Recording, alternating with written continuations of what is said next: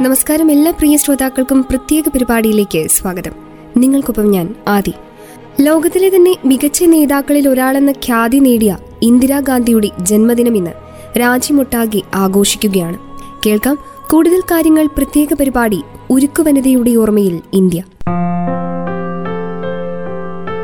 ഇന്ദിരാ പ്രിയദർശിനി നെഹ്റു എന്ന ഇന്ദിരാഗാന്ധി ആയിരത്തി തൊള്ളായിരത്തി പതിനേഴ് നവംബർ പത്തൊമ്പതിന് അലഹദാബാദിലാണ് ജനിച്ചത്.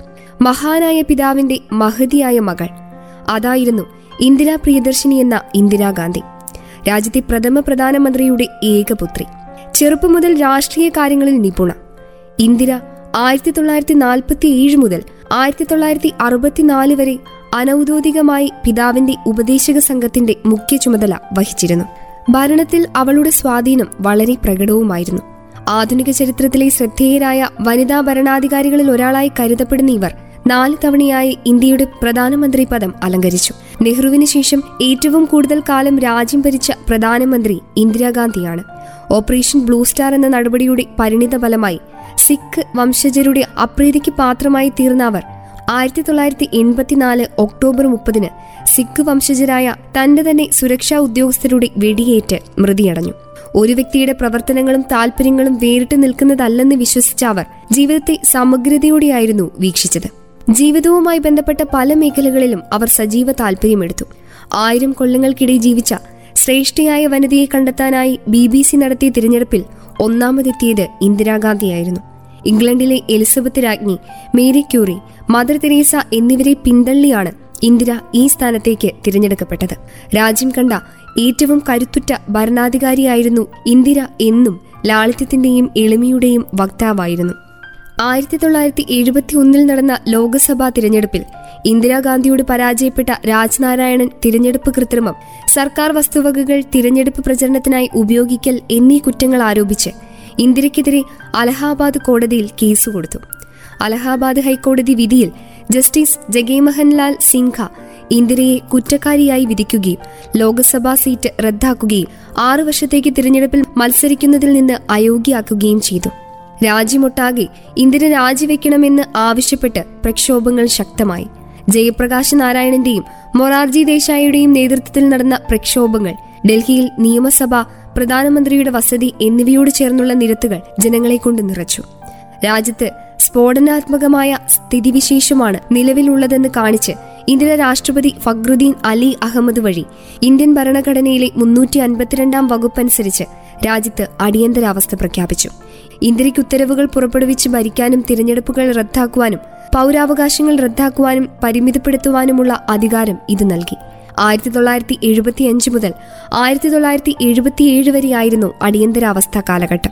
ഇരുപത്തിനാല് മണിക്കൂർ കൊണ്ട് ജയ്പ്രകാശ് നാരായണനും മൊറാർജി ദേശായിയും അടക്കം രാജ്യത്തെ മിക്കവാറും എല്ലാ പ്രധാന പ്രതിപക്ഷ നേതാക്കളെയും ജയിലിലടച്ചു ലാൽകൃഷ്ണ അദ്വാനി അടൽ ബിഹാരി വാജ്പേയി അശോക് മേത്ത കൂടാതെ കേരളത്തിലെ പ്രമുഖ ഇടതുപക്ഷ നേതാക്കളായ പിണറായി വിജയൻ വി എസ് അച്യുതാനന്ദൻ തുടങ്ങിയവർ അന്ന് അറസ്റ്റ് ചെയ്യപ്പെട്ടു.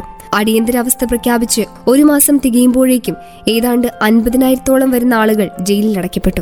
ഭരണഘടന അനുവദിച്ചു തരുന്ന പ്രധാന പൗരാവകാശങ്ങളെല്ലാം അടിയന്തരാവസ്ഥ കാലത്ത് ലംഘിക്കപ്പെട്ടു.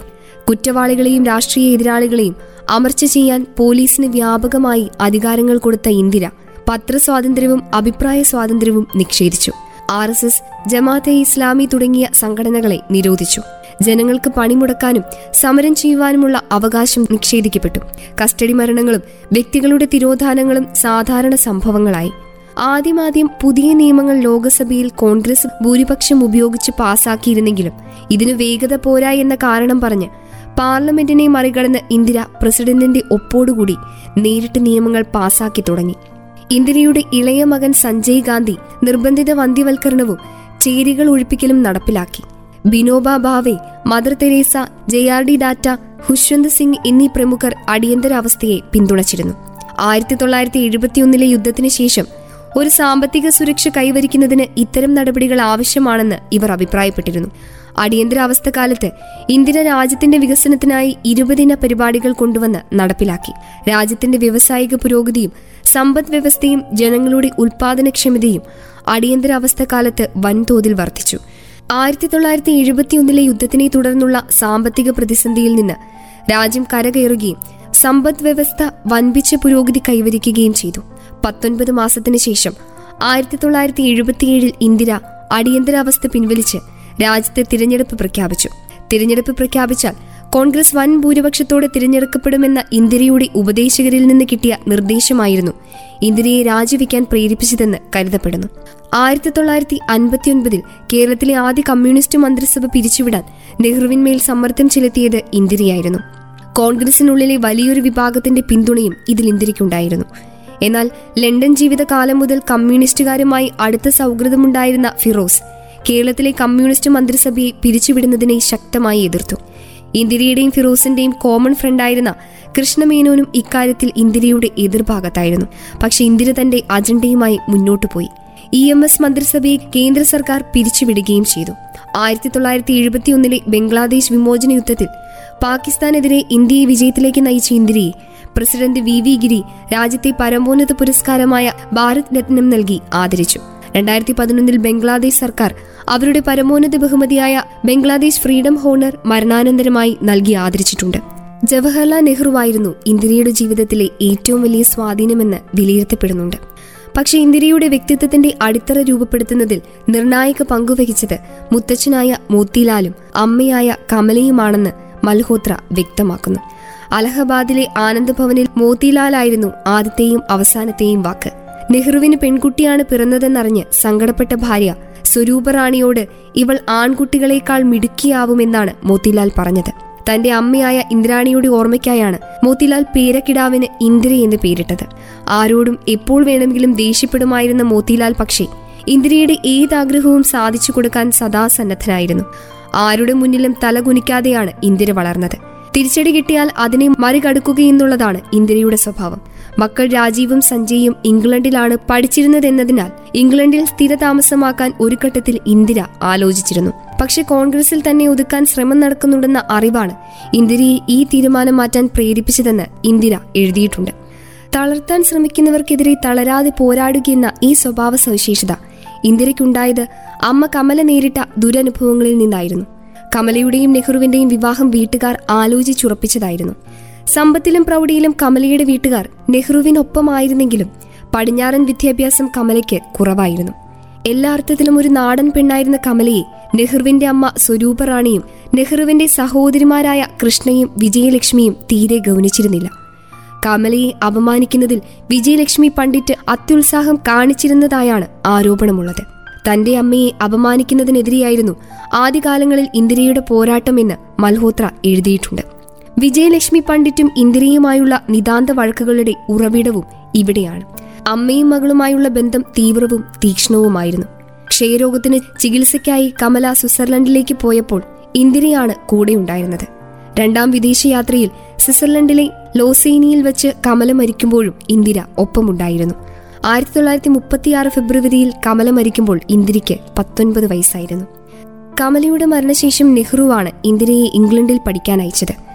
അമേരിക്കയായിരുന്നു ആദ്യം നെഹ്റുവിന്റെ മനസ്സിലുണ്ടായിരുന്നത്. പക്ഷെ ഇന്ദിര തിരഞ്ഞെടുത്തത് ലണ്ടനാണ്. അവിടെ ലണ്ടൻ സ്കൂൾ ഓഫ് ഇക്കണോമിക്സിൽ ഫിറോസ് ഗാന്ധി എന്ന ചെറുപ്പക്കാരൻ പഠിക്കുന്നുണ്ടെന്നതായിരുന്നു അതിന് കാരണം. ഫിറോസ് അലഹദാബാദിൽ നെഹ്റു കുടുംബത്തിലെ പതിവുകാരനായിരുന്നു. കമല നെഹ്റു അസുഖബാധിതയായപ്പോൾ ഫിറോസ് എപ്പോഴും അവരെ ശുശ്രൂഷിക്കാനുണ്ടായിരുന്നു. അങ്ങനെയാണ് ഇന്ദിരയും ഫിറോസും പരിചയത്തിലാവുന്നതത്രേ. പഠനം പൂർത്തിയാക്കി ഇന്ദിര ലണ്ടനിൽ നിന്ന് നാട്ടിലേക്ക് തിരിച്ചപ്പോൾ കപ്പലിൽ കൂടെ ഫിറോസും ഉണ്ടായിരുന്നു. ഫിറോസുമായുള്ള ഇന്ദിരയുടെ വിവാഹത്തിന് നെഹ്റു ആദ്യം അനുകൂലമായിരുന്നില്ല.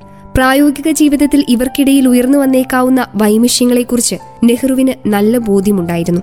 പക്ഷെ ഇന്ദിരയ്ക്ക് ഫിറോസിനെ അത്ര കണ്ട് ഇഷ്ടമാണെന്ന് കണ്ടപ്പോൾ നെഹ്റു ഇന്ദിരയ്ക്കൊപ്പം നിന്നു.